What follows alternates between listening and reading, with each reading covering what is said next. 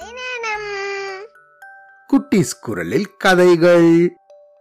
சில நாட்களுக்கு முன்னாடி நம்ம கதை நேரத்துல ஐநூறாவது கதை நிறைவடைஞ்சிச்சு. அதையொட்டி நம்ம கதை நேரம் கேட்டுட்டு வர குட்டீஸையெல்லாம் ஒரு கதை சொல்ல சொல்லி அனுப்ப சொல்லியிருந்தேன்.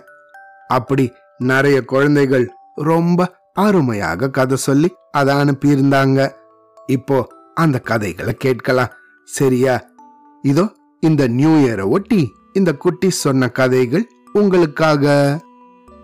காஞ்சிபுரத்திலிருந்து மழலையான குரல்ல என் எம் மகிழ் சொன்ன கதைய இப்ப கேட்கலாமா அந்த கதையோட பேரு எறும்பும் யானையும். எறும்பும் யானையும் என்னதான். நிறைய யானை இருக்கும் போது யானை மட்டும் குடும்பத்தனமா இருந்தா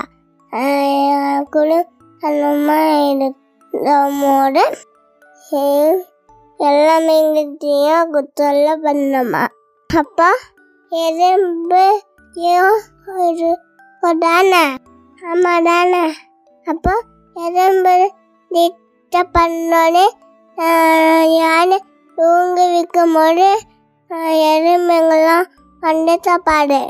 அந்த நாள் தமிழா யானை கொட்டை விட்டு தூங்கி நின்றா இல்லை அப்படி இருக்கும் போது யானையோட தும்மி கையில் ரெண்டு இடங்களும் நழுண்டிட்டா அப்புறம் போய் உள்ள போய் நல்லா கடிக்க ஆரம்பிச்சுட்டா ஆல்ரெடி அட்டை நான் யானையா யானை கடிக்கிறது யாரு அப்படின்னு ரொம்ப பயந்துச்சு அப்புறம் நீங்கள் தானே என்ன?